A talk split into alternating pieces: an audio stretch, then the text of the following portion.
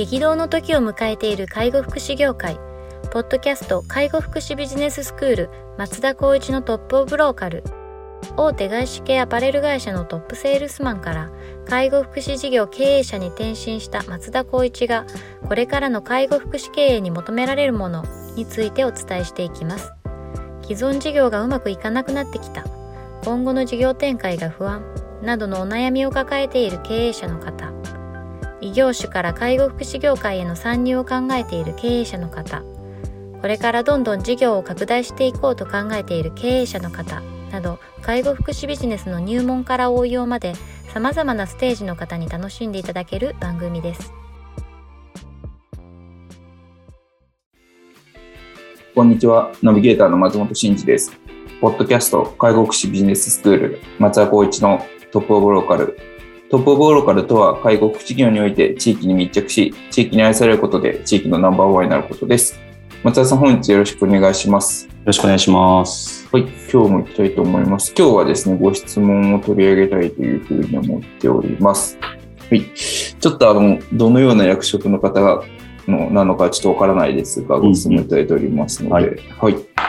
えー、業務効率を高め、利用者へのサービス提供により力を入れて入れていきたいと考えています。そのために、介護ソフトウェアやタブレット端末の導入を検討中です。導入に際し ICT 化を対象にした補助金があれば教えていただきたいですというような内容です。はい。この辺はどうですか ?ICT のそうですね。ICT、うんと、なんだろう ICT 補助金というか助成金っていう部分は昨年、まあ、コロナになってからって結構頻繁にあるとは思うんですけど今年度も多分出てるとは思うんですよね。例えば私たちの地域で言ったら愛知県、はい。まあ、ただ入り口は多分厚労省が出してると思うので全国同じなんじゃないかなと思いながらも、まあ、皆さんまネット検索していただければ出ているとは思いますが、まあ、介護事業所の ICT 導入支援事業っていうのが一応あるらしいですね。はいはい、導入支援事業ですね。はい。まあ一応名称がそういったような形で、えっと、愛知県の一応こう厚労省ホームページのところには載ってるんですけども、事業内容としてはまあ簡簡単に言うと、一つ目がまあ導入機器等の要件っていうのがありまして、これどんなものかっていうと、まあ導入するソフトウェア、まあ要するに介護で言ったら記録とか、情報共有だったりとか、あと請求業務、これも一気通貫。全部こうまとめてできるよみたいなソフトウェアであればこれ助成の対象になるよみたいな内容が書いてあったり、うんうん、あと2つ目は居宅介護支援事業所ケアマネさんの事業所ですね。あと訪問介護とかのそのサービスの記録とか居宅計画書とかっていうのもこれも一気通貫でできるような情報連携の使用がま認められるというようなところで、まあ、その辺が含めてですけど最近で言うとこう法改正されましたけどライフ、うんうん、ライフのいわゆるこの ICT を導入した上でライフの部分の情報収集に協力するっていうことが一応もう約束事項になってるっていうのがまず一つありますねっていうところなんですけどじゃあ対象経費って何に使えるのみたいな話が結構相談とかあるとは思うんですけどお話とか。基本的にはやっぱりこうタブレット端末その要するにこう、えっと、パソコンはダメだっていう話ですよね。タブレット端末とかスマートフォンとか、まあ、ハードウェア購入品の代金かリース代っていうふうに言われてるらしいんですけど、まあ、そことあとソフトウェアの購入費でクラウドサービスの利用料とか、まあ、保守サポート費とかいうようなところになっていてあとはバックオフィス、まあ、事務所が大きければ、まあ、請求の事務職員もいらっしゃると思うんですけど、このバックオフィスの業務のソフトの購入費っていうのも入ってきますよっていう感じになってるらしいですと。なんで、まあ、厚労省で介護っていう部分でいくと、まあ、こういった管轄もあるし、あとは保育事業は保育事業でまた別で ICT の補助金があったりとかしますと。あと、管轄いった経産省も一応出してたりするんですよね。まあ、いわゆるこう製造業とかもあるんですけど、私たちは今、今のところ介護福祉医療事業に値する話をしたいなと思うとやっぱ厚労省の補助の部分が、まあ、一応適正なのかなっていう感じはしますと。で補助金額も、まあ、あの従業員数職員数に応じて常勤換算ですけど金額が決まってるらしくて、まあ、1名から10名以下だったら100万円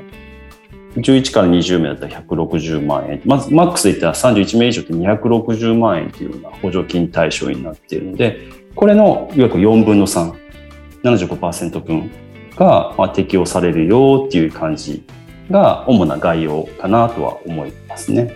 うんなのでご質問の内容でいくと、まあ、あの利用者へのサービス提供に力を入れたいと思って、まあ、ICT 絶対に導入しなきゃいけないよねっていうところだと思うんですけど介護ソフトウェアやタブレットっていう端末の導入はこの ICT 補助金で一応対象となる形になると思うのであのその都道府県の窓口もしくはホームページ上で見てもらって申請するっていうことが、まあ、適してるかなと思いますね。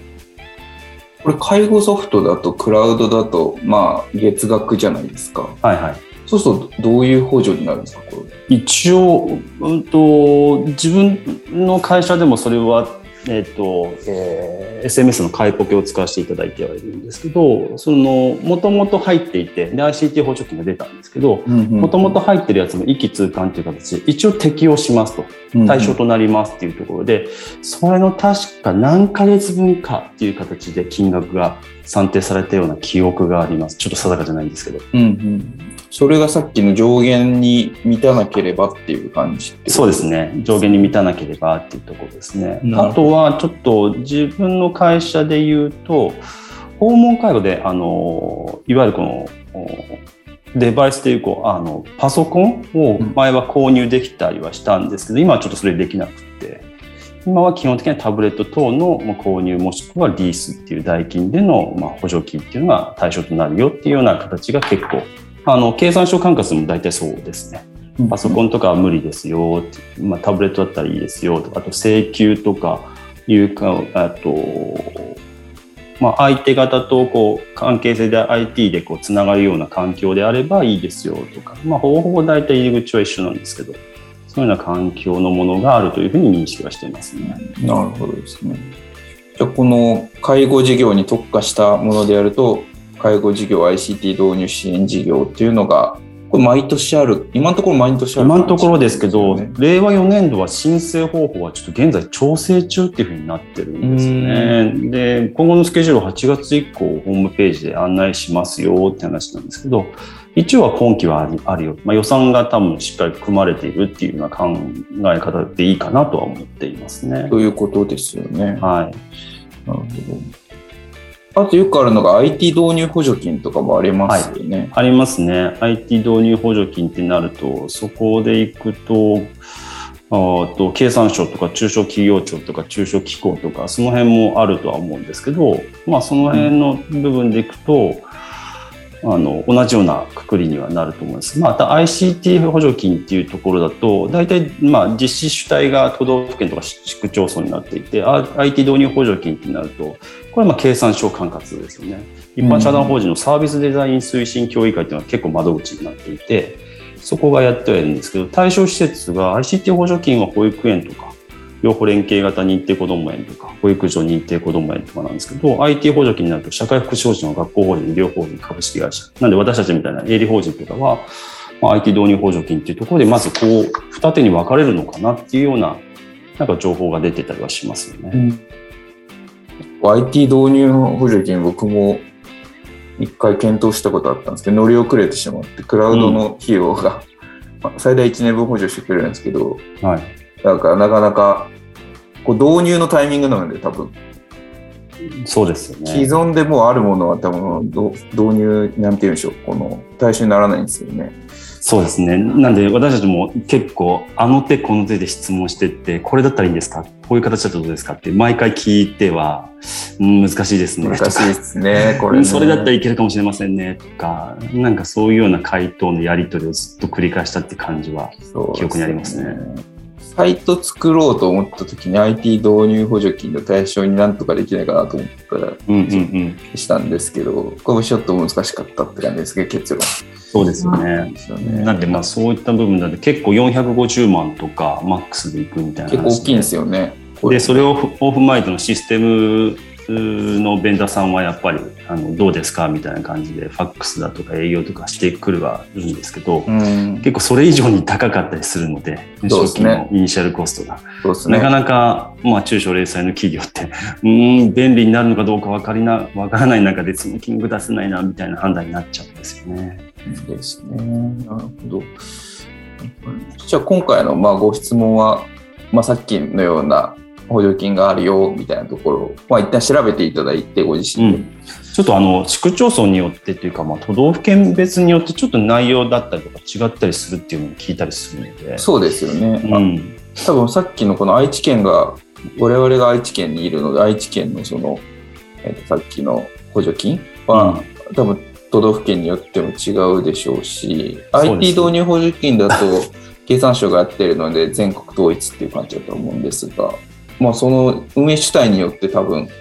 内容がちょっと若干違ったり、全国共通だったりすると思うんで、しっかり調べていただいた方がいいそうですね。どちらにしても結構対象となるような内容があるかもしれないので、まあ、ここはまあサイトで確認しつつ、電話で問い合わせしながら、まあ、メールでもやり取りできるところもあると思うんですけ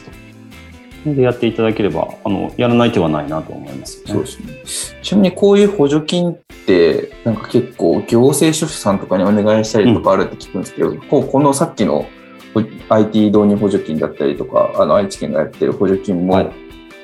そのし事業の人にお願いするのか、それとももう、それはもうご自身、ご自分の事業者やれてしまうものかっていうところですか？そうですね。規模とか台数もしくは量によっても様々だと思うんですけど今だとこういったのをコンサルティングで手数料もらいながらやってるようないいコンサルティング会社もあれば結構悪徳があるっていうふうにも話を聞いているので、ね、ただ手続き代行みたいな感じそうですそうです。外部にこうお願いするっていうよりはまあやっぱりここをしっかりと知った上で自分たちでやれないことはないと思います。すごく簡単だと思うので、ちゃんと答えはありますから聞きながらやり取りすれば絶対できると思いますしうちなんかはあの基本的には事業の人にお願いしながら、まあ、もちろんコミッション払いながらですけどやってもらったりとかっていうのはありますねちょっと台数だったり多かったりするのでなるほどそこはアウトソーシングするっていう選択肢を取ったりする時もあります。なるほど。じゃあ、ちょっと状況に応じて外部を使うっていうのもありだけど、まず自分たちでやれるか調べてみるのが良さそうですね。そうですね規模感そんなに大きくないとかそんなに台数がないってんであればまずはあの理解を深めるためにもやってもらった方がいいんじゃないかなと思います本当に簡単だと思います誰でもわかりました。では、ぜひ、あの、取り組んで、こう、いただいて、とあの、介護ソフトウェアタブレットを導入進めていただければいいかなというところですね。はい、ありがとうございます。では、本日は以上とさせていただきます。ありがとうございました。ポッドキャスト介護福祉ビジネススクール松田光一のトップオブローカル番組では介護福祉サービスに関するご質問を当番組の専用ウェブサイトより募集しております番組 URL よりサイトへアクセスし質問のバナーから所定のフォームへ入力の上送信をお願いします URL は http コロンスラッシュスラッシュ tol.sense かっこセンスハイフン world かっこワールド .com かっこコムになります。皆様のご質問をお待ちしております。